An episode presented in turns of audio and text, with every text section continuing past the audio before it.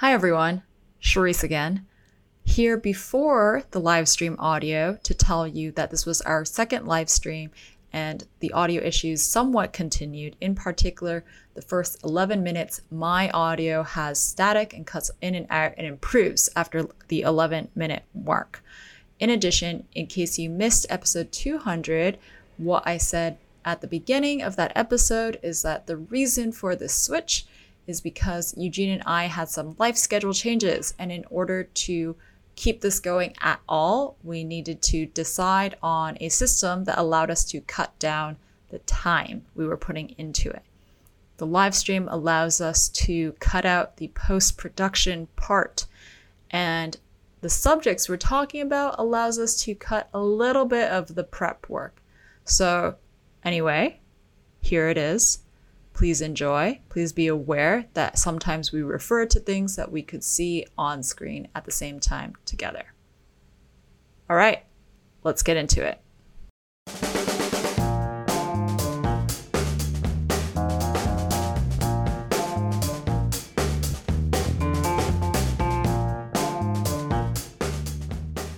All right, we're live. Good morning. Dude, that was frustrating. That was frustrating. It was frustrating because I was so sure that the problem did not lie with me. Um, and that got me uh, irritated. Irritated. So, long story short, Cherise would log on and I couldn't hear audio. It was literally just static, like crackling and static. And we were trying to change different mics and whatnot, and nothing actually worked until we just refreshed the browser. And it was it's really Okay. frustrating. It's really frustrating because I was like so positive that my mic was working, and it kind of felt like you were gaslighting me into believing that my mic wasn't working, as in like it Yes, couldn't be working. I'm so glad though that I had my MacBook Pro, so I could like irrefutably indicate that actually the mic does work. yeah, I'm not sure what the issue is. I'll have to email support and see if Hey, do I sound any better than last week? Because this is the blue. No, it sounds about the same to be honest. Damn, sad, sad news. Sad news. I guess that's a that's a bit of um anti anti what you call it. It's the word I'm looking for. Anti commercialism where you're actually Static? on air Anti-commercialism. anti you're, you're basically not selling the Yeti anti-consumerism this is the opposite of selling an, a product or you could say it is uh, pro-consumerism and selling the imac perhaps, perhaps. perhaps Uh so what do we do between last week and this week? Mm. oh i this is somewhat this is going to be somewhat relevant so it's not just manner but you won't find out how it's relevant until later i went for uh, my first hike with our new dog Oh yeah, how was that? How's dog life been? Being a dog Good. owner. Good, good, good. Um, the hike. This is dumb because I have a video. You're gonna show this video now that we can show stuff. Yeah, but it's on my phone. That's dumb, right? Hang on. Okay, wait. I will try to like simultaneously tell you about the hike and pull up the video at the same time on the computer. I ambitious uh, goal here. Um, yeah, so we walked from Wan Chai Gap, the police museum, to Aberdeen, and and we weren't we were a bit hesitant about bringing the dog because we've only adopted him for two months now. There is always, you know, you run a slight risk of the dog running away or Yeah. not or getting scared not, not necessarily intentionally running away but getting scared and then not wanting to come back or whatever it is right you know. Um, Yeah. but anyway it went really beautifully. I'm really uh thankful. Let me i got it. I got the video let me show you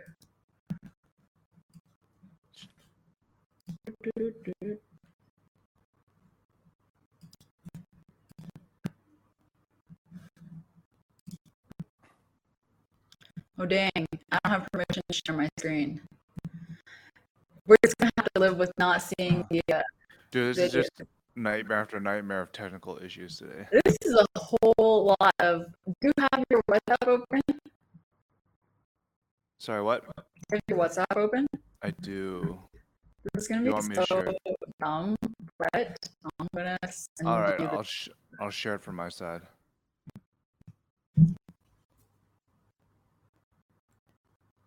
Fucking share video. All right, S- send it to me and I'll I'll, I'll share it. send it. Your audio is kind of coming in unevenly. I wonder if it's my side. Anyways, I am not in the best. I think it's on my side to be honest. But anyways, um, Oh, I learned from last stream. Sorry, this is like definitely you know just how the sausage is made. But I learned by rewatching the stream that actually the room I'm in is less than ideal because the room itself is very echoey. well, it's not it's not even that. I think it's the connection. But I think it's like I mean, it's, it's probably not your fault. It's probably my fault. Yeah. There's so many different possible factors to this. Um, but yeah, I mean, I guess I can talk a little bit more about the dog adoption. That would be like the life, the major life update, which somehow didn't make it into last week's episode. Uh, my partner and I adopted a dog about two months ago. He is 16 months old.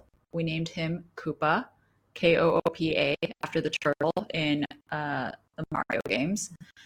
And it has definitely been like a commitment, but like of course, you know, every any pet is a commitment, and I feel like we did budget for it, budget budget as in like not just money, but time and resources. But Yeah. I think there have also been surprises. Um, Yeah. That's like I actually thought about this whole like dog adoption, including a dog in my life in relation to the subject we're talking about. But I did send you the video. Did you get it? Yeah, I can't download it. It's not letting me download off the browser, so I don't. All right, guys. No video of Koopa, which is really sad. This is just me. a shit show right now. It's not a shit show. It's um the reality of attempting something new. I think. I mean, I'm like a generally very optimistic person, so like that's how I would spin it. This is very much showing um, the challenges of attempting a different process. Yeah. Yeah. We're learning. We're learning. Okay, what about you? What's new since the last time we spoke? Nothing, man. Just uh I don't know. Just it's it seems like a lot of a lot of I mean, I think a lot of the stuff we'll talk about today in our topic is actually pretty relevant to like I guess just the stuff that been going through the last week or so. Just like thinking about fuck how do I spend my time? I think that's a big one. I mean things are gonna change soon, but um I think that's a big one. Because ultimately, it's like things are gonna change in the next like three weeks, literally, and then how I'm gonna adapt to that, what changes. Like, our- it's like it's one thing to always have choice. It's another thing that where choice is sort of pushed in a different direction, right? Like obviously, when you bring, uh, you have a kid or whatnot, like that. That's the reality of the situation. You kind of need to like redefine your your priorities, which I'm not against. It's just that like when you're so used to having things set up a certain way because you want you've set it up on your own accord then it's like that that's where things are, are going to be different right? Because now obviously someone else is someone i have to be subservient to. Rightfully so obviously. I don't have a better word to say it. Nor do i You do I actually need, wanna you need parenting being subservient to a new. being subservient to your child basically. I don't know.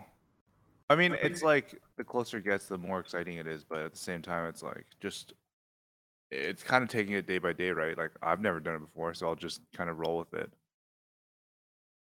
Yeah, I mean, I mean- that's, that's that's the only attitude to have, right? I mean, I guess not. I guess you could have the attitude that like I don't know what I'm doing, and I'm going to like make a prepare in every possible way. Which, when it comes to parenting, there is like ten million different things that you could read or look up, but also, like you said, you can you know see what comes your way. You don't really know yet exactly.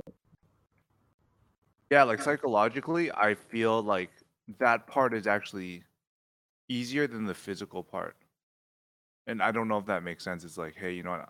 I think the physical part of like no sleep, etc. Like that, I just don't really enjoy working on less than ideal like physical preparation. But I mean, that's just the reality of it. But on the flip side, like I think psychologically, there's probably been a lot of things in the last five years that just like have been, I guess, would prepare you for this in a way, like just like utter frustration, disappointment. And I'm not saying that kids do that, right? But I think it's just the the full like swing of emotions that might lead to this. But also, I think also one thing too is I was talking to a friend, and he said that the the one thing that actually changes a lot is in a world where I think you you you know me as someone that that inherently f- is really strong about like sort of merit or like you I I don't want to kind of mix up the words but like, you know basically like providing people like an opportunity right and it's like whether I know you or don't know you or you like you've proven yourself like I'm, I'm happy to provide an opportunity but on the flip side when it's like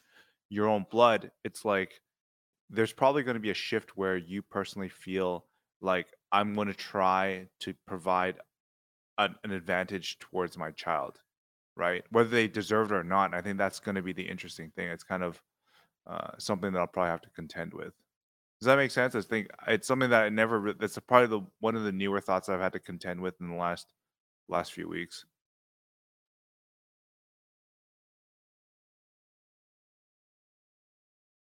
Uh, hello. Can't hear you.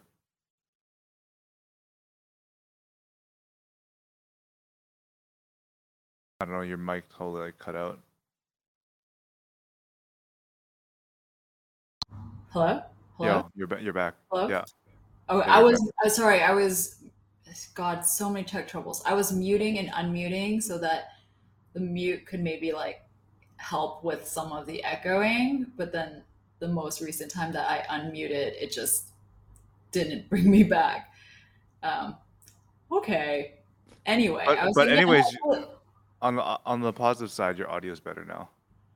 Okay. I was gonna say, it, what you're saying totally does make sense. You know, like your strategy for dealing with, you know, all the people in your life who are, you know, maybe not your family and your wife, right? So just everyone else, employees, coworkers, friends, like. I, I don't I don't think that that's going to be like the exact strategy you're going to have in relation to your own child.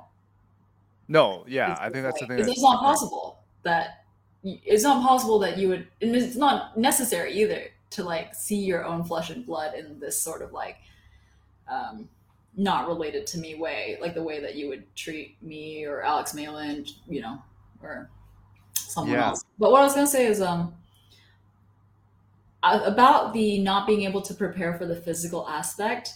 I can understand how that can be like a little bit anxiety inducing at first because you didn't really get to like you know also you, again you don't really need to. You don't need to like practice being sleep deprived or practice changing diapers and carrying a stroller and do you know what i mean? Like all the physical tasks that you'll have to accomplish. And it's like really interesting about parenting or any big life change that in the first couple of months you're going to suddenly become really good at all of these physical skills. Yeah, I mean, I looked at my my sleep track, um, my sleep tracking ring, and I think on average I sleep maybe six hours a night, under seven, anyways, like six and a half hours a night. And like, I think that ultimately, I don't know how much more give there is there. Like, I don't think I could necessarily operate on less than that, and that's already, I think, on the low side, right? So I think that, surprised yeah, I don't know. I'm sure you get used to it. But also, I mean, we're it's interesting because we discussed off air preparing for today about like how this is different from like old version MIU, but I can feel like the old habits of MIU kicking in because I know what we're going to talk about, and I like can feel myself trying to set it up. Yeah. Uh, but what I was going to say is that in terms of like this coming six months, you and you know you have made preparations to give yourself slack Yeah, yeah, yeah, yeah. the child I th- I think so too. Um, well, well, you've you've let the cat out of the bag, Cherie. Should we just get Yep. into it? Let's do All it. right. Let's do it. We didn't even do the intro. We're uh, we're so lost. We were so frustrated by the tech issues that it completely uh, threw me off. It, it threw me off my groove. I was excited Yeah. this morning, and then we did 30 minutes of uh, troubleshooting. Yep, yep, yep. But uh, yeah. So I think for us, the new format for, I guess this segment is going to be more macro with the support of a micro article or link. Right? Is that a fair way of putting it? That's probably not the best way of explaining it. Basically, we have a big idea or theme that we want to then support with some sort of literature. Yeah. So how should we do it actually now in this new way? Do we just like kind of talk about the I think you're still going to have to do the broad strokes of the subject. Yeah, yeah. Okay.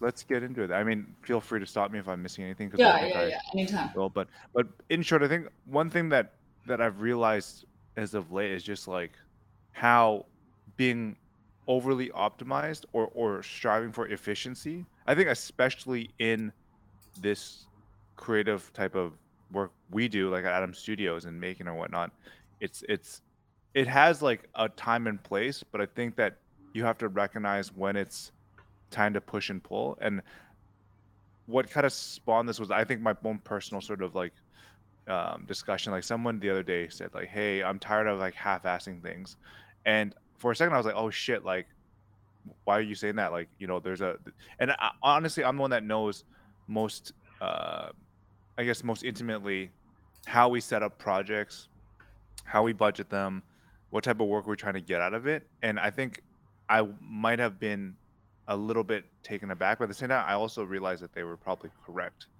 in the sense that at any given moment in time, like you know, you're you're trying to do a certain create a certain outcome, and certain outcomes have different levels of execution that are required. So to give an example, um, let's say I give you uh, ten dollars to do something, right? Do you spend all ten dollars doing it and leave yourself with you know zero margin? Do you spend seven dollars, leave yourself with three? You spend two dollars, leave yourself with eight, etc. So I think that knowing what is on the out, other side of the outcome is what you decide. Uh, you know how you want to execute a project. But for me, like you know, I think in the first half of the year, we we grinded really hard to just get us to a point where we could hopefully have like some sort of breathing room. And I think it's kind of a push pull because we recognize that while we were grinding so hard, I, I think that just by virtue of limited time and resource how do you call it maximization so basically like trying to get the most out of your dollar and Yeah. just try, try to save as much money you, you're obviously going to leave you know you're going to create certain outcomes and they're not always the best creative ones so i think that i've now gotten to a point where i'm like yeah you know what what's the point of you spending so much time to create a buffer and a margin of safety if you don't actually apply that margin of safety into something uh, a little bit more valuable to yourself right? Because i think on a financial side like yeah we've built a runway up and that's all fine that's great but then what's the point of continually adding to a runway if it's not satisfying it doesn't create good great work right? So i think that's sort of like probably more more of a contextual like reaction to why this was interesting uh, to me That makes And sense. then- that makes sense. yeah, and then I guess what I can do is I can share the the actual article itself. Um, that comes courtesy of uh, Farnham Street, which is, if you guys aren't familiar, it's I don't know, it's hard to classify. I think it's kind of like this interesting sort of like management type uh, site slash platform. And what they do is they talk a lot about. Uh, let me pull it up first. Hold on. Just talk a lot about like how to think, like mental models, like how to be better at your job, how to be more creative, etc. But it's primarily angled at like I don't know, I guess C level people, like people that work in, in high positions, kind of like management level people. And this piece titled "Efficiency is the Enemy" um, is an interesting one because it starts off with the i with this story of a, you know, a person who goes into an office uh, and and dresses up as a janitor, and over the course of like a few days, he just he just looks into the whole behind the scenes process. That's like not. That's totally not an accurate description of the intro. Well, no, it's like Okay, you go. You go and take over then. I mean, The I key thing is that he time travels. The key thing, okay, the setup is that the author, I like the setup. It's like fictitious, which Yeah. I think is an interesting prompt as well. So the author pretends that you can time travel and you go back in time and you observe your business idol in their office. super valid because I definitely was paraphrasing and I was skimming. Good thing you're you're you're such a It was like an eight reader. minute read. It was like an eight minute read. Anyway, so it's like, do you have a business idol? I feel like you don't, but let's I don't.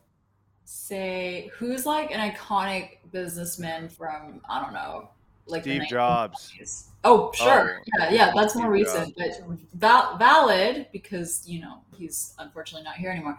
So let's say you get to tra- time travel back in time and observe Steve Jobs in the early Apple days. Is like that. Yeah. This intro is like that. And what he observes is that there's so much downtime. And at first, he's like kind of taken aback, like, how come nobody is working? Everyone's just kind of like sitting around. And then Yeah. he, you know, in this story, the protagonist reaches the epiphany that it's very important that people don't have constantly stuff to do. Yeah, yeah. And I think that what that means is that you're not always like heads down. Because I think that's the one thing that has been challenging for I think a lot of us that haven't been able to travel is that oftentimes traveling and being in a new place, new surroundings, being on a plane itself, which is opportunity to have time to yourself where you're more often not unplugged, right?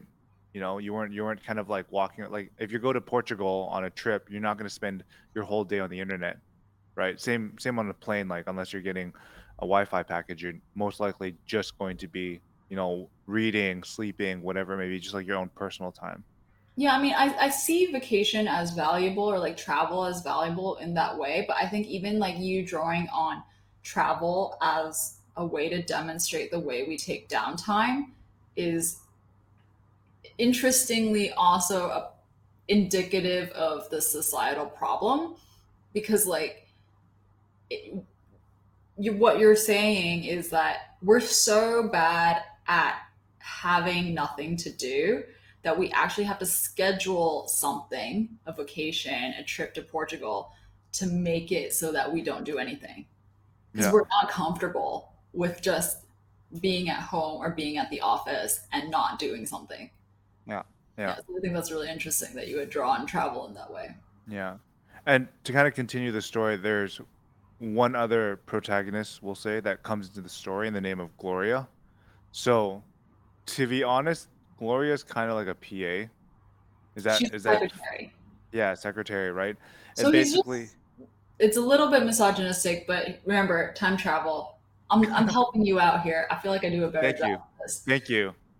What the time traveler observes is that the secretary is the CEO's right hand person and seems to do, in particular, nothing at all. But it, then, after like a day's observation, he sees, oh, actually, her sitting around doing nothing allows her to respond to the CEO's request immediately.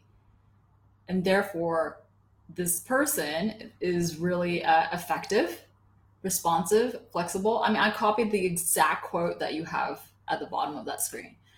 All that time Gloria spends doing nothing isn't wasted time. Yes, it's slack excess capacity allowing for responsiveness and flexibility. The slack time is important because it means she never has a backlog of tasks to complete. She can always deal with anything new straight away. Gloria's job is to ensure Tony is as busy as he needs to be, is not to be as busy as possible and this was really interesting to me Th- this was probably the part that like i took away the most was this idea that like when we are completely scheduled and packed anytime we try to fit something else in our lives it means we're dropping something Yeah, and I think there's a lot of cognitive load to shift things around based on priorities, for better or worse. Like you know, and also it- loss like you feel guilty because Yeah. you you recognize oh i had to put down a in order to pick up x. And like was it worth it? Is it worth it to put down a to pick up x? Like when can i pick up a again and like put down b or whatever it is? Like that's so much like you said like cognitive load. That's so much like additional decision making that is stressful and makes you like doubt whether you're doing the right thing. Yeah, yeah. I think that's something that we'll need to kind of address in, in terms of like just the general. i guess how do you put it?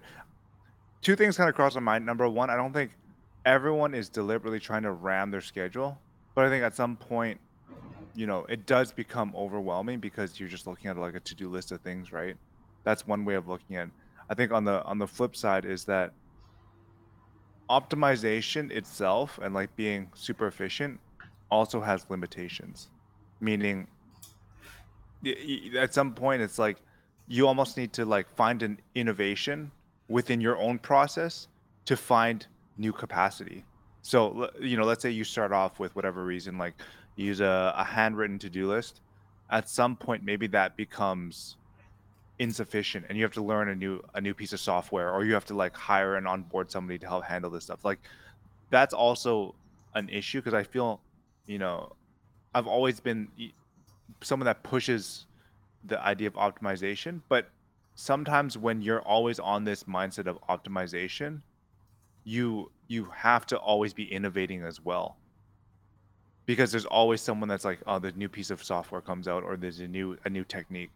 And the flip side would be can you simplify your life? And by simplifying your life that in itself changes uh, you know how much load you take on. But i think to go back to the ultimate thing is that in some ways slack is really important obviously we're kind of getting ahead of ourselves because we're only like you know a third of the article in but i think that efficiency itself kind of that aims to, to squeeze you for every single kind of waking moment is an issue or a challenge because you just don't have time to let ideas sit with you and, and marinate. You're always like, hey, I have to deliver XYZ within, you know, the next two weeks because that's the deadline. And sometimes, you know, obviously to run a business, you need to be able to adhere to deadlines.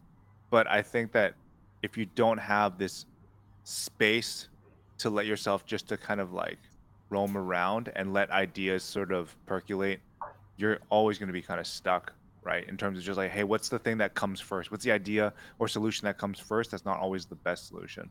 And this is once again using my own anecdotal experiences, like, you know, within within um, the way that I've worked in the past is that there's certain people that are very like, hey, I have ten things on my to-do list. Rest assured, I'll take care of those ten things. And there's other people that like, oh yeah, I'll, I'll get to it. I'll try to do it. Um, but sometimes they'll be like three days late, three weeks late, but at least you know that when it comes, it's going to get done. So I think that's one way of also being considerate of how to spend time and, and resources and effort. Yeah, I mean, you know, another way that we could have set up this topic or to say like the broader themes is that it's also talking about burnout and Yeah. recognizing Yeah. when you are overloaded. And I kind of I I both accept what you're saying about being innovative in your work processes, the idea of switching from let's say a handwritten to-do list to you know an app or a you know a service but also i i really i do go along with the, this author and the the main recommendation which is that you need to make more time in your life like as in do less not do you know as much in a really optimal innovative way but literally do less because when Yeah. you say like innovate work processes, like that says to me, oh, I'm still gonna do 20 things, but they're gonna be like super efficient 20 things. And Yeah. that's how I make room for all of them. Whereas like I am a big fan of the idea, actually you don't need to do 20 things, you can do five. Yeah. You could actually just cut your entire workload by, you know, a quarter. Yeah, I mean, I'm I'm kind of in this weird spot because there's certain projects that we've taken on that have not followed the process properly, and then things fall apart towards the end. But then you're just sometimes cognizant of the fact that a startup maybe doesn't need the same hardcore buttoned up process because it's still risky. It's still yet to be fully validated its idea or concept. So I mean, this is like all well to kind of be loose and to be flexible, but at the same time, like repeatable outcomes need some sort of guideline or playbook. So it's like the goal, you know, if there's anything that I've I've continually need to kind of unlearn is that you can't really uh, operate in the extremities because in the end it has to kind of average out somewhere towards the median. And I'm I think that you don't have like a guideline or a playbook, but I think I'm arguing that like your guideline and playbook doesn't have to mean fast. correct. Yeah, yeah, yeah, yeah. You know what I mean? Like I totally agree. I I get what you're saying. Like you don't want a process to be sloppy, to be like all over the place and messy and people are out of sync and don't know what they're doing. Like that's that is bad. But also, you know, the the opposite of that doesn't have to be oh therefore like eff- efficient and quick and everybody gets things done like in a 2 week timeline. It can be intentional that your playbook is like a 2 month timeline. And I know that you have like realities as a startup that, you know, you have to take on a certain number of clients and meet certain deadlines and maybe it is it is a really difficult decision for you to make to be like actually we push back against this. We cannot do this in like a shorter timeline. Yeah, yeah. I have a meme. I put it in the notion. All right, let's see it. I guess I gotta pull mine up. I also had not a meme, but a quote. It's probably hard for people to see it, but it's this Austin Kleon screenshot. It says, "Creative people need to sit around and do nothing."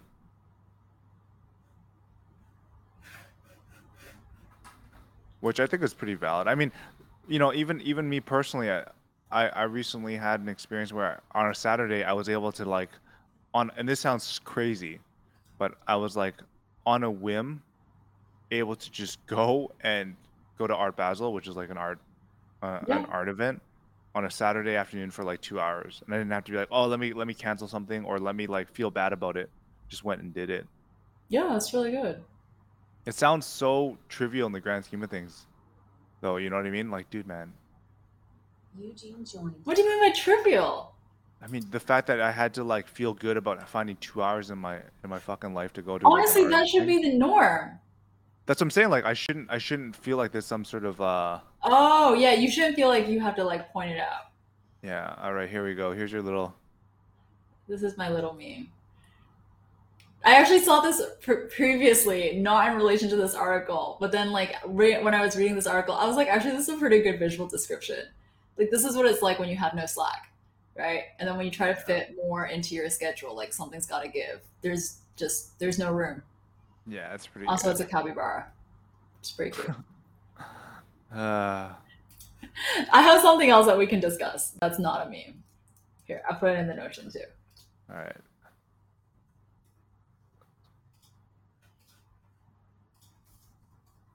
Oh, another Twitter link. It is. This one's a Twitter thread though. It's not a. It's not a capybara. Okay, okay. Uh, I'm pulling it up for you. Yeah.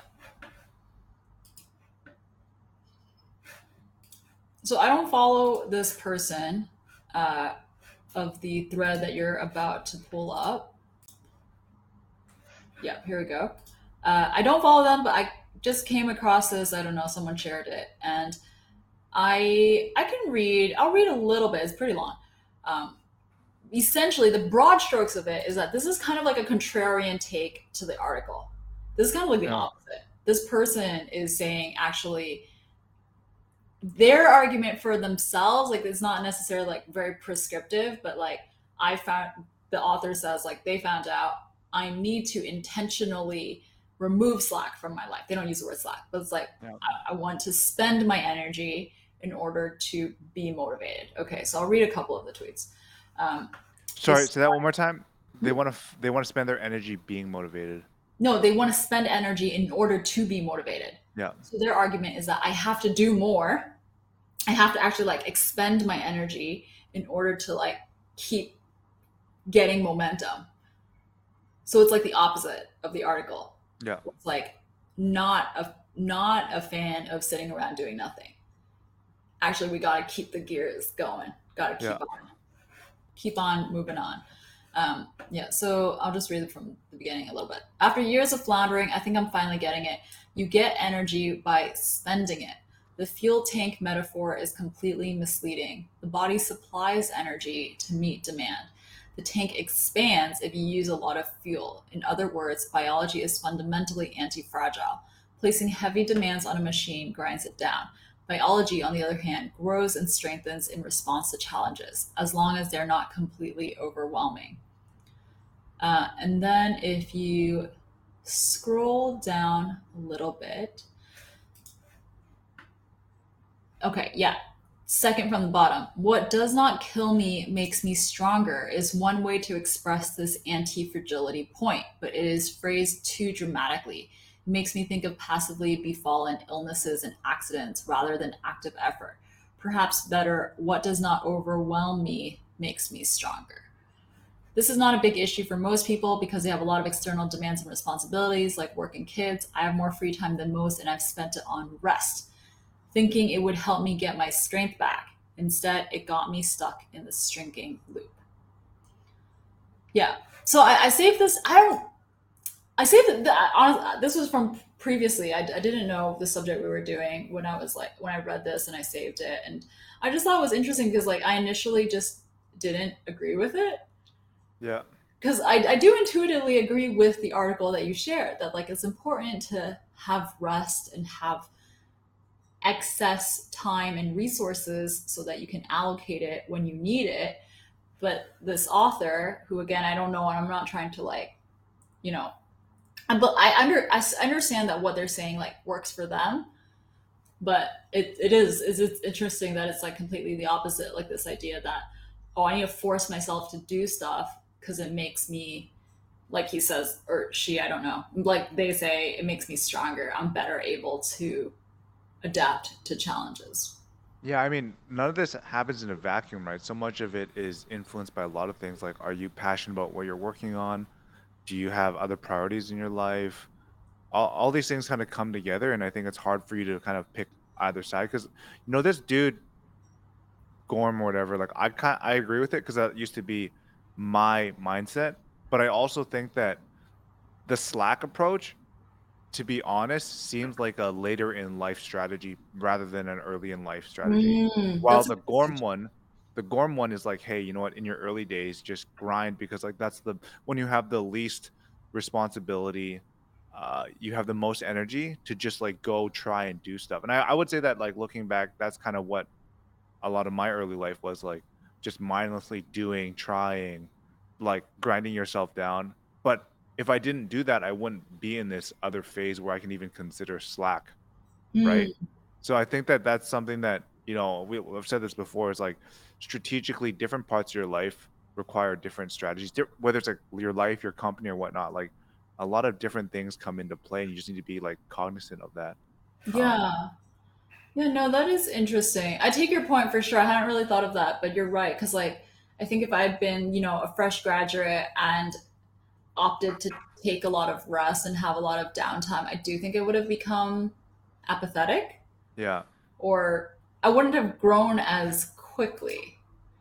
Exactly. Like, you know, I think I think we have a lot of for me anyways, a lot of credit to just being kind of forged in like a blog like environment where I'm writing like I don't know, five posts an hour. And that was like, you know, obviously quality was never good, but it kind of got the job done based off what was needed at that point in time. So like that in itself, you know, that repetition, that ability to see what's good and what's bad is like uh, kind of what opened up the doors for other things in my life.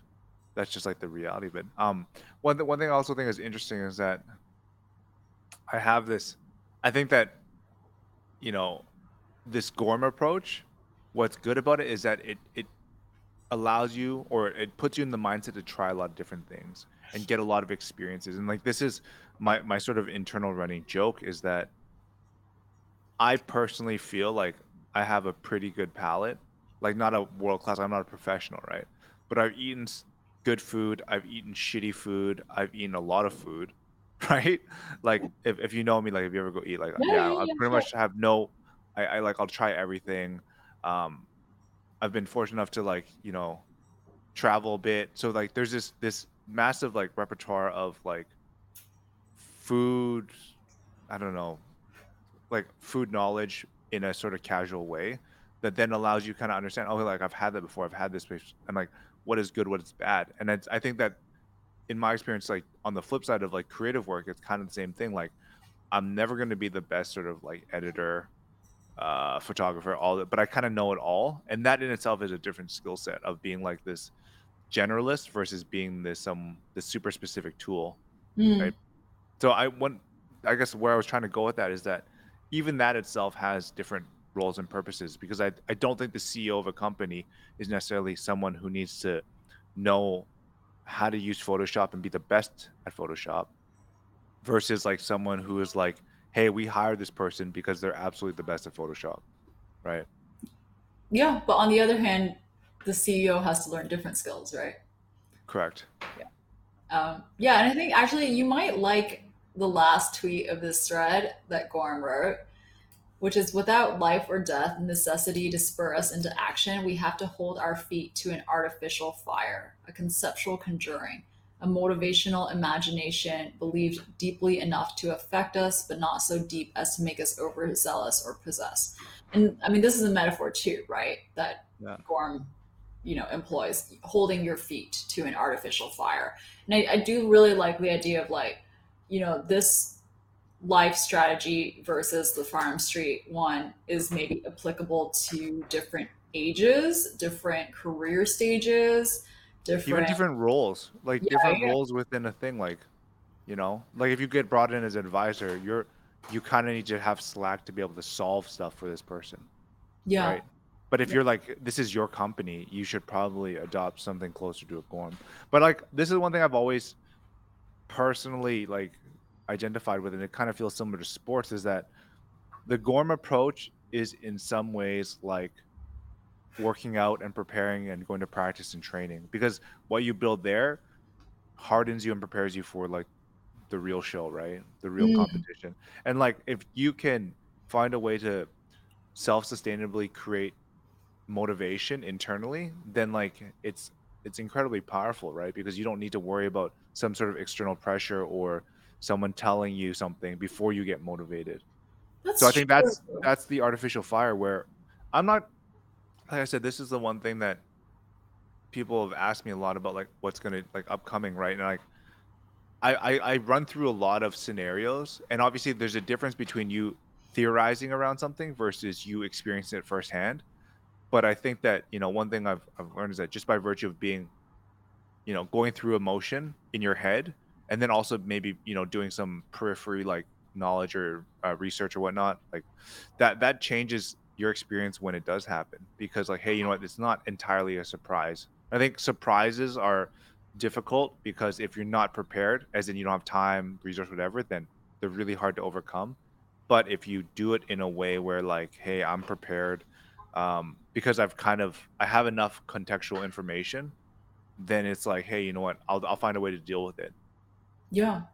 so Yeah, I mean, since we're kind, you're sort of alluding to your personal life, and I can speak a little bit more directly because about my own personal life, because I was thinking about this, is that I'm actually at a phase of I hate, I do not like to use the word career because I feel like most of my working life was not planned. But anyway, what I do for a job right now, teaching, I, I've never had as much slack as I do right now yeah and I am in I'm in, a, in an amazing position. Like I'm very grateful where I've just finished teaching a year, and like you said, like I have this contextual knowledge that I've, I've both the contextual knowledge from this past year of teaching, plus the slack of being on summer right now to properly prepare and I guess digest and consider, you know, what is coming up ahead.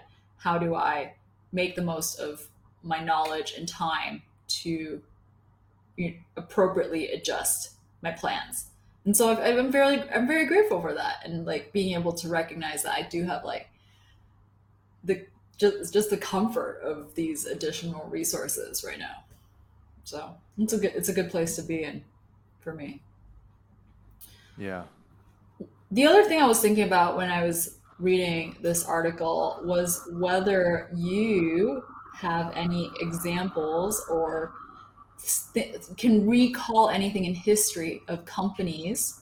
Okay, so not our own, not like Adam Studios or MAEKAN or the stuff we've done, but companies who've either made use of Slack effectively, not not the product, but you know, having Slack, or who are obsessed with removing Slack. Okay, like hyper efficiency. And I, I, do have an example. Um, well, I mean, we can discuss whether this is a good example or not, but this was the example that came to mind. Here, I'm going to put it in a Notion for you. Okay, cool. Yeah, I mean, two immediately come to hand. Oh, you already Come have to mind. Yeah. So I think the removing Slack is probably like an Amazon, right? If you Yeah, yeah, yeah. their desire to just like optimize uh, logistics, all the other stuff. So I mean, you, you see the outcome is like, hey, you know, people are peeing in in bottles while they're sorting packages out, right? People are Like that, yeah, like all that stuff is, is terrible, right? And then on the flip side, like this is maybe not the best one, but actually one that immediately comes to mind. Like I, I didn't I didn't have to think very long, but so MAEKAN, when we when we launched this thing in 2016, we actually were um, working with uh, Instrument, which is um, a big agency out of Portland. Uh, shout out to those guys, Justin, JD. up? Yeah, yeah, yeah, let's do it. Since we can. That's so true. Um, see, they also got acquired somewhat recently too. Oh, interesting. Yeah, maybe you can research that while I share this, this tab for instrument. But basically, instrument. Ba- the the reason we were able to develop a brand with instrument was because they had sort of like a a program where they pulled people out of just their general day to day. Like, let's say you're working on the Nike project for the last, or a, a Nike running project for the last nine months. This was a chance for you to kind of like remove yourself from that world and also just do something a little bit more fun, a little bit more invigorating, where maybe the financial expectation was reduced. Because obviously, working on MAEKAN and us, you know, in, in many ways doing it as a sort of like an exercise where we built this thing together. Uh, it was just kind of like a thing where it was low low risk, and I think they really enjoyed it and they were able to work with it and then uh, do something new that they were passionate about. So I think that's an example of Slack where you're you're just sort of reacting to what's needed and building it at your own pace. I'm not sure if I did a good job explaining it, but it that's sort of No, like, get what you like the, the whole outcome of making is because of Slack. Not obviously the app, but like the ability to have Slack or create Slack. Yeah, yeah. The existence of Slack in many different people's lives, actually. Yeah. Yeah. Like if you think about it, Julia as well, having Julia Huang of Intertrend, having Slack in time and resources to give to MAEKAN as well and launching Yeah. it and Yeah. being uh, you know key Yeah. in making that happen. Yeah. Because ultimately you need to design that system or that opportunity to have Slack. Yeah. That's actually so important. Yeah. Um, regarding the acquisition, which might have something to do with Slack or not, we have no idea. But it was bought out. Portland-based Instrument sold a 51% majority stake to MDC Partners in 2018, and then in January 5th of this year, Stagwell bought out Instrument for 160 million dollars. Nice. Can you click on the Netflix link? Netflix recently firing the whole Tudum division after hiring them. Second. Oh, So you probably heard about this uh, yourself. It was oh yeah, yeah, yeah. About a month ago, maybe a little bit more. Yeah, just maybe over a little over a month ago. So the news is that Netflix had an in-house publication named Tudum, and they had attract they had really actively um, s- sought out talented journalists from a bunch of publications, basically getting people to like quit their existing jobs for to do Tudum. Uh, but unfortunately, they laid off like a quarter of their staff. Yeah. It's taking a while to load load up. Hold on a second. Oh, that's fine. It's from TechCrunch. I'm basically explaining it is the same thing as in the article. Like, um, did a m- massive number of layout layoffs across the Tudum publication, and uh, a lot of people were very upset about this because they were like, "You got all of these like top journalists to quit their jobs for like what you said is this really attractive, Yeah. you know, proposition to do something like new and exciting over at Netflix, and now Yeah. you're you just like unexpectedly laid everyone Yeah. off. And I thought of this as an example of like a poor use of resources. Like mm-hmm. at a moment when they were flush, thinking, okay, we're gonna put all of this money, all of this time and human resources into like this new venture and then not like carefully planning out what happens if you know the amount of money time humans we have like expires Yep. so just Yep. one example i'm sure this happened. this happens across every industry but this was just a recent bit of news But yeah, I think I think ultimately it's yeah, yeah when when you kind of have the upside of, of Slack, it it'll be clear. It'll feel a certain type of way. I think. Yeah. But you know what, earlier what you said about um, learning, gosh, I can't remember exactly the way you phrased it, but basically, you have to have the um, experience of trying new things in order to like keep trying new things, something along those lines. Yeah. I think that's actually the way it is with Slack too. Like maybe w- we can only currently plan appropriately because we know what it feels like to be burned out. Yeah. Yeah. Which is like kind of depressing. I like I don't even know if I truly believe in that. Like wouldn't it be better if young people never knew what burnout was and so therefore could like schedule their lives accordingly? But then also another part of my brain is like you have to know the worst. I think for sure you have to know the worst. I think if you don't know the worst or you don't push yourself, then like the new baseline is always going to be lower.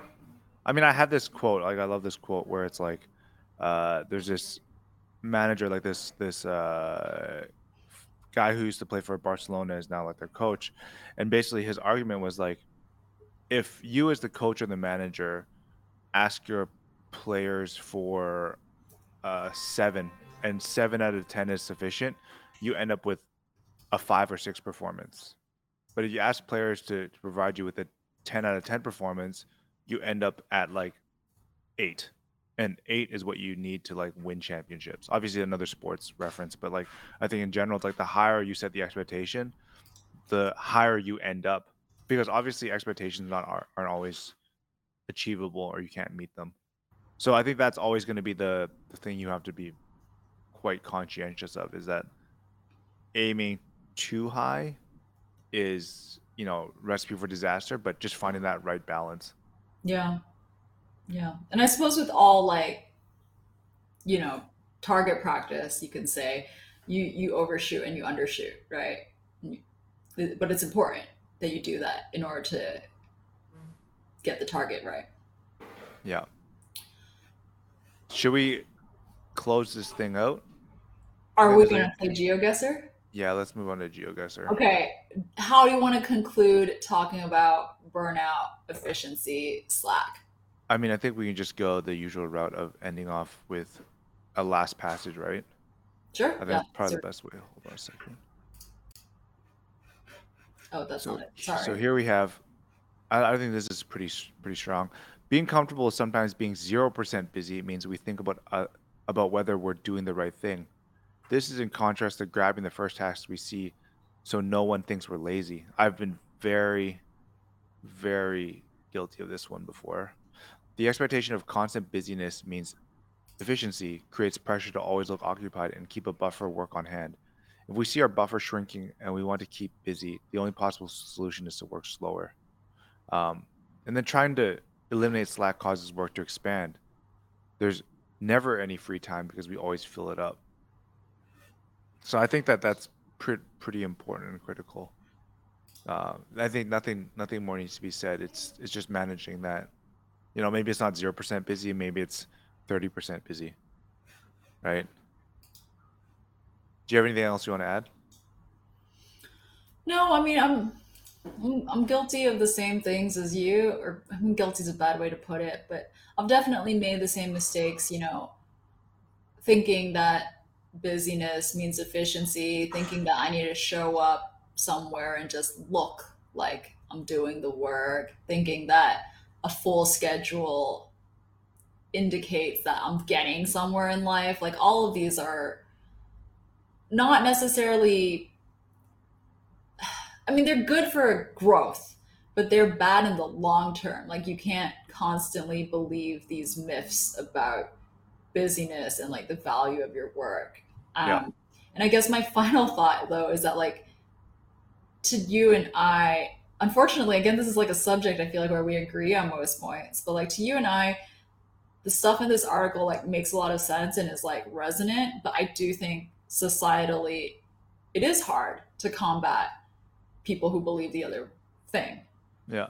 people who are going to say, you know, why aren't you in the office so much? Oh, I just remembered actually a good last thing. Just this morning, I saw a news article. Elon Musk threatened. Oh yeah, yeah. Did you see this? Okay, this is my last, office, this is my real last thing. Okay, hang on. I took a screenshot of this. Okay, Elon Musk is demanding that his workers return to the office. Mr. Musk, the world's richest man, sent a pair of similar memos on Tuesday to push his employees at SpaceX, the rocket company he runs, and Tesla, the electric car maker he leads, to spend time in the office. In his email to SpaceX employees, Mr. Musk told workers that they were required to spend a minimum of 40 hours in the office per week. Those who did not do so would be fired, he wrote in the Yeah. memo, which was obtained by the New York Times. The more senior you are, the more visible must be your presence. This is by Ryan Mac from the New York Times. Yeah. Um, yeah, so I mean, this is you you know exactly like what I said is that it's all well and good for us to say this and like to believe it and try to apply it to our lives, but definitely there's a lot of pressure to work this other way. Yeah. Yeah. All right, should we just jump into GeoGuessr? Yes, we For should. those unfamiliar, GeoGuessr is this game where you're provided like a Google map location and you have to guess where in the world it is. So Eugene and I, since we're streaming now, we really wanted to like, you know, he said this in the MAEKAN Discord and also, you know, us privately wanting to do more visualization type stuff. Uh, I also said, you know, we should do fun things since we can. Do something a little bit lighter, and we came up with GeoGuessr. We we tried this yesterday, and Eugene really kicked my ass, so I'm really screwed. All right. You can see my screen. Really screwed. Wait, should I try to share my screen too so people can see both of ours? But then would that be cheating? Not that you need to cheat off me, obviously. I don't know. Maybe I I hmm, how does that work actually? Yeah, we should probably figure out how that works. Anyways, I gotta share my screen. Right? Yes. Well, I mean, I think ideally we share, we both share a screen, but I might have to uh, switch. I might have to disappear and come back, which All is ambitious. We're, we're gonna, we're gonna try. We're gonna try. Okay, wish, wish me luck. Eugene joined. All right, here we go. Oh wait, here we go.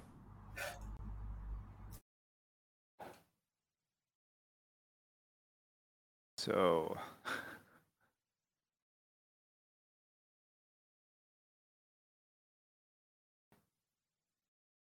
waiting for Sharice to rejoin. All right, you're back on mute. I'm back. Are we right. showing our faces? Uh, yeah, I guess so. All right, which one do you want to play? Um, should we do a duel? Yeah, I start. I guess I let me just delete these old ones from that we're testing yesterday. Are you you sending me the link on? Yeah, I'll, I'll do it. Oh, give me one second. Uh, All right. All right, friends, be prepared to watch Eugene completely run me over on this game. Hey, man, you gotta have a positive attitude. I I am managing my expectations right now. That's what I'm doing. All right. What do you, what do you want to do? You want to do live challenges? We have to do duels, I guess, to start. Yeah, sure. All right, let's do this one to start. And then I have to share this with you. Actually, where do I share?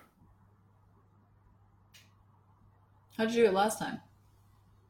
Uh, give me a second. Yeah, that's a good question. Waiting for opponent. Oh man. Oh, here we go.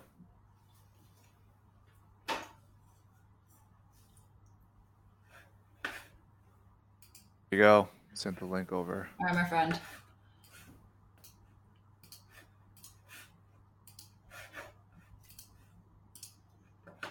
Um, okay. Start game. Concentration face. This is my concentration face. All right. So for people unfamiliar, what happens is that whoever makes a selection will then have uh, the, a timer starts. A 15 second timer starts for you to get it, and it's basically a health based thing. So the further you are, the more health you lose. All right, let's do this. Oh my God, where's this? The music's really good too. It's like sort of new age, like Who Wants to Be a Millionaire. Just- Oh, where's this? Wait, I need to, I need to turn off my music for you guys. Okay. Okay, okay, I lost a couple seconds there. No, it's fine because it doesn't start until.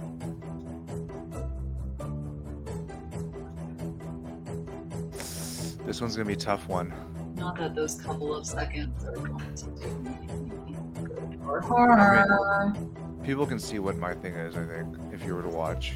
I'm not. I'm not. I'm intentionally not looking at your screen. Don't worry.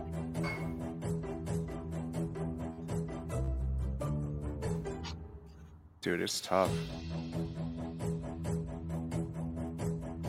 this is so dumb. You're like looking at my forehead because I'm like leaning into the computer. Oh shit! You think Shannon's guess? Why would you do that to me? I don't know, man. It's impossible. This one's really hard. I don't know what this language is. Oh, three seconds. Okay, wait. I'm just gonna click somewhere random. Oh. Click. Oh, what was Malaysia? Oh, fuck. Oh, the reason I'm why is sorry. Indo because there was a there was a what you call it? There was a there was like a bunch of Indonesian flags. Oh, I could see language, but I couldn't identify the language. Dude, where is this?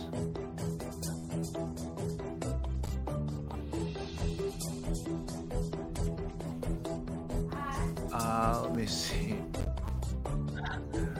This is like really. Hmm, I love how Like grandma leaning into the. Uh, I can't see. I'm too focused. okay. Distracting. I'm entertaining the people who are like not looking at us, you know? Yeah, it's tough. You can't. Uh, uh, you know what? Dude, this is tough. Okay, I'm gonna make a guess. I'm gonna make a guess. Oh wait, hold on.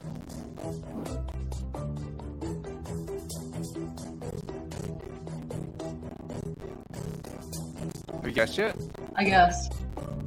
Oh shoot! Shit! All right.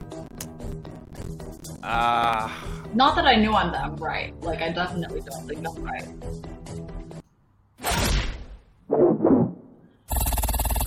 Incrementally closer than you.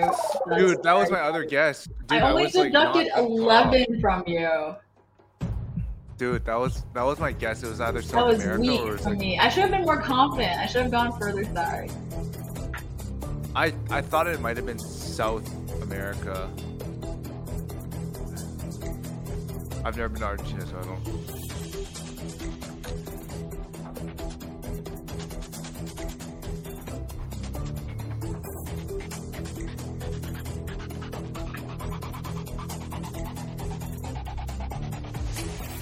Huh. All right. This might be relatively easy.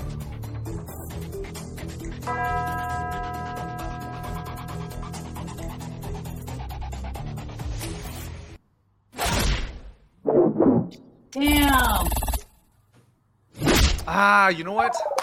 Damn, I was I only slightly further away I from should have you. known that. For some reason, I just I picked the one that was closest a I German was trying to language. apply was closest pressure to you by guessing a little bit quicker. We're all pretty close, actually. Like you, you understand that we're six. We start with six thousand, so we pretty much have like full life. This one's tough.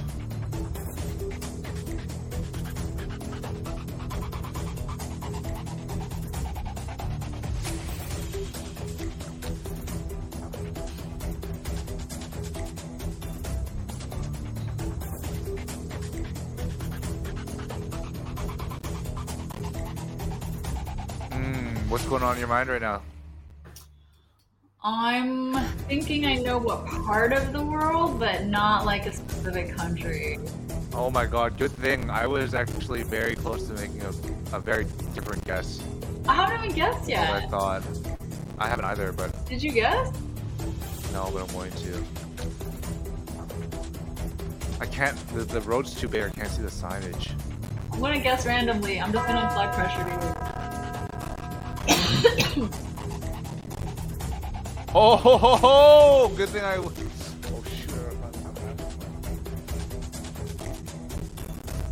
What's going through my mind is I should really do something. Damn it! Ah, fuck, you're so good! Holy shit! Damn it!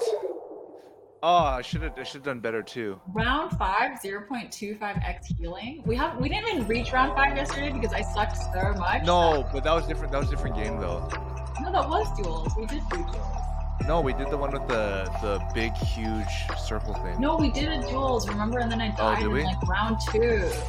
I was Oh, so far off from you. Dude, wherever this is, I don't want to go. It looks sad.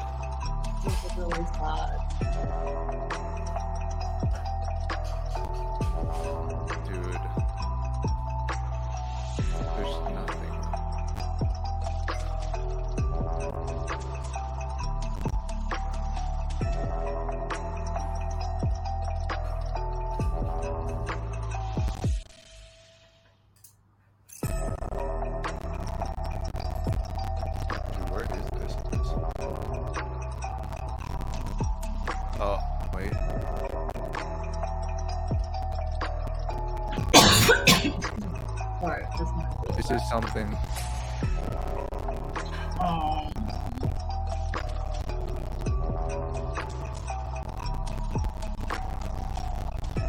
Oh gosh, the options are pretty big. I'm just gonna guess.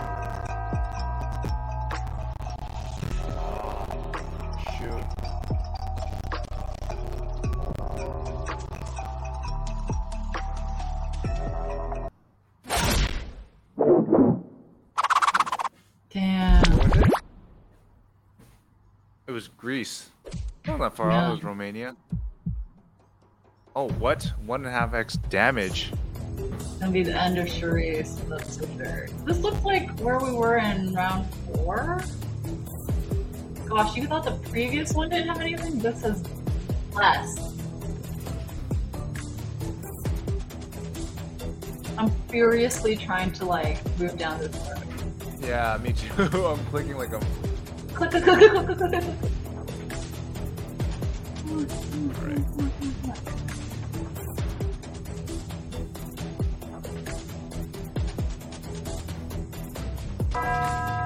just guessed? going for it. You guessed? Going for it. I'm Where going do you for think it. this is? I'm not the funniest idea. Oh my god. Where does he think this is? Where does he think this is? Okay.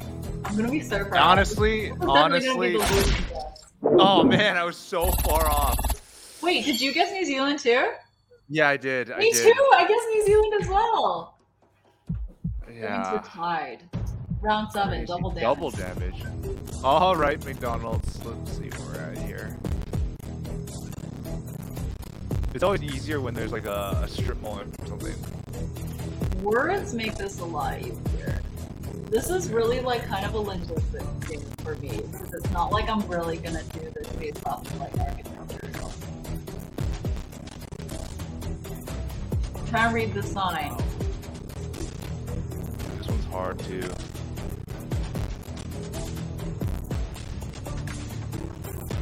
Only have a Toyota here.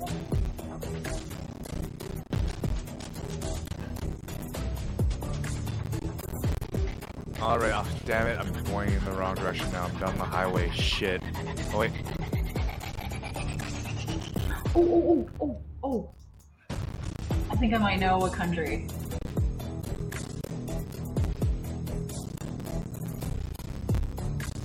Yeah, I think so too.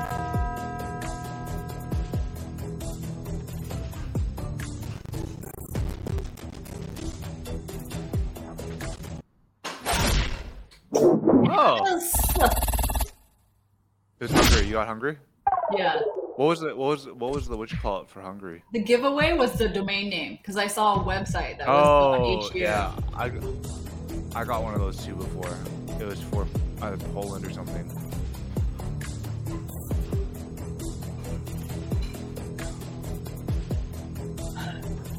I, I can see my own screen. I look so dumb 'cause I'm just like leaning into Dude. yeah,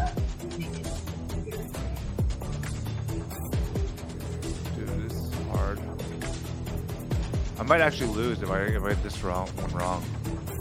Pressure's on. You're actually gonna lose to me. We're have to rematch. Like, we should bring in Nate, uh, Eugene brother, who would probably at this game. All right, I think I know what it is, and it's very random, but I'm gonna go for it. Really?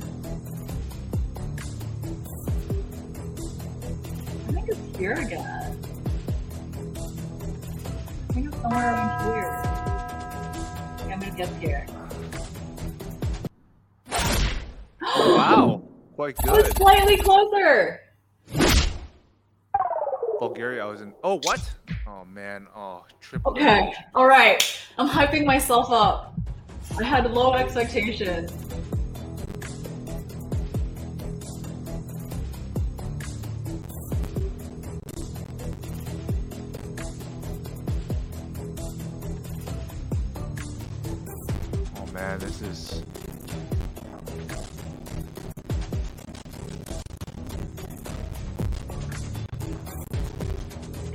A street sign, which I'm sure you also found.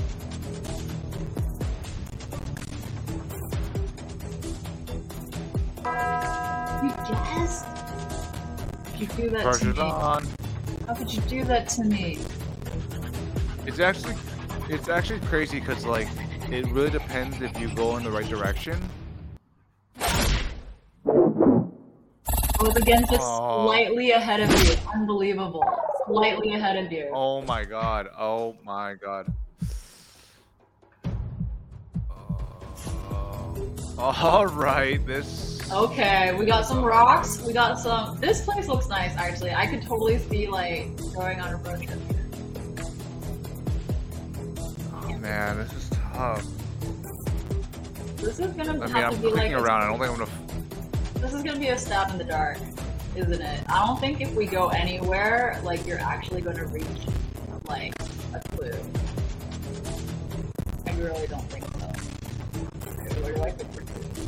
But identify some rocks. We have some geologists on the stream? Like, can someone tell me where where these rocks are found?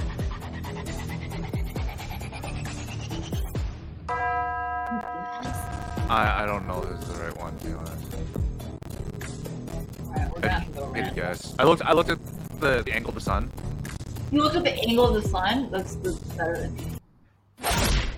Am I closer? What? Oh man. We both. We're on round eleven. damage. We're on round eleven. This is less than we. Okay, we're. This is like the setting of that uh, M Night Shyamalan movie, the recent one. I didn't watch it. Dude, this is. Um, I think I'm just talking to this currently now. I'm. I'm Not- frantically clicking to, to run across. Running across the beach.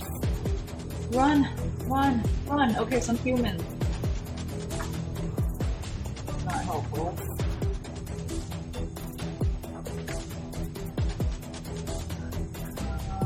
Where do these trees look like they're from?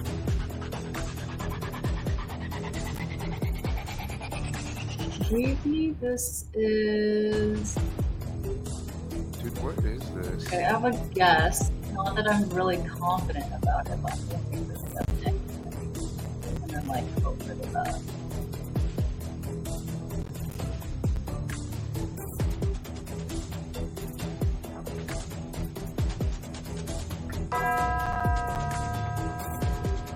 I'm not confident at all. I want Spain. Oh wow, we were both really off. I guess the Philippines. What about you? I guess uh, Spain. Oh my god, another one of these ones. Is it just me or is this getting harder? Yeah, it's getting harder because the ET rounds are over.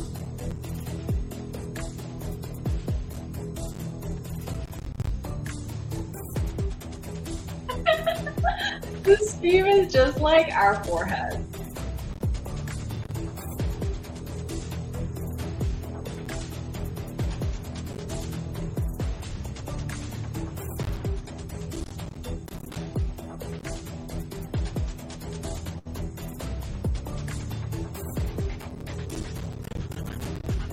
Hmm.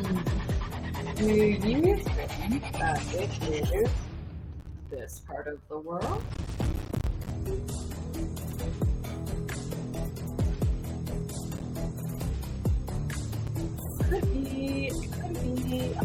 Here. We really are. Oh, this could be the end of me. Oh my god, we both got wrong again. We both were really close to each other. Lol, I love how I they just we- like we- ramp up the damage, but because we keep guessing so far off the mark that it doesn't make a difference. But whoever wins it, like whoever gets it, is basically going to get all of it. Because it's like 5x damage. I think they gave us an urban area because of that.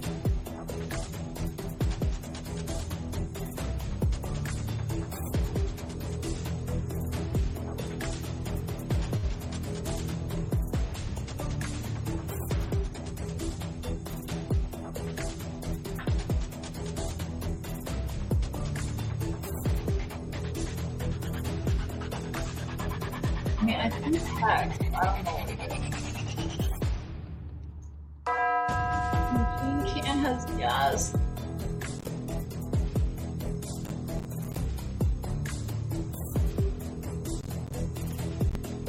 Okay, okay.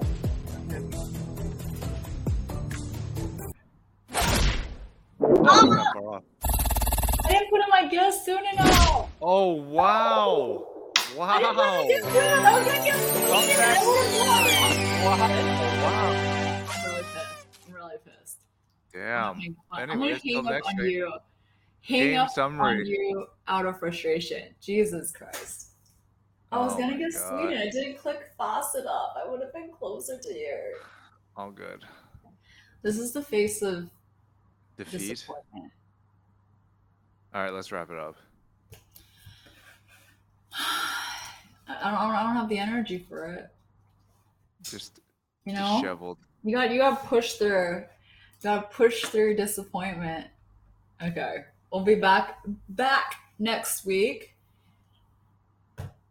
Good place to wrap up for the day. If You you're interested- script. I am. This is a script. Am I supposed Yeah. to wrap up off script? No. We not wrap yet. up GeoGuessr. I'm going to study in the next week. We're going to come back next week. We'll bring Nate on, make it more exciting, increase the competition. Good. Uh, If you want to play GeoGuessr with us and you're watching this stream, you know, you're also welcome to come play. We can compete against other uh, MAEKAN folks. All right, anyway. If you're interested in hearing more about MAEKAN, reading and listening to some of our stories focused on the sights and sounds of creative culture, you can visit us at maekan.com. You can also subscribe to us to your favorite podcast app and platforms. If you like this podcast, you can do us a huge favor by sharing this podcast with a friend or supporting us via patreon.com slash maekan. Patreon members get access to the MAEKAN Discord where we talk about episodes of Making It Up and everything else going on in global creative culture. Become a member and join us in those conversations. I'm Eugene, I'm Charisse. and this is Making It Up. All right, I'll see you next week, Charisse. Ending the stream. Farewell.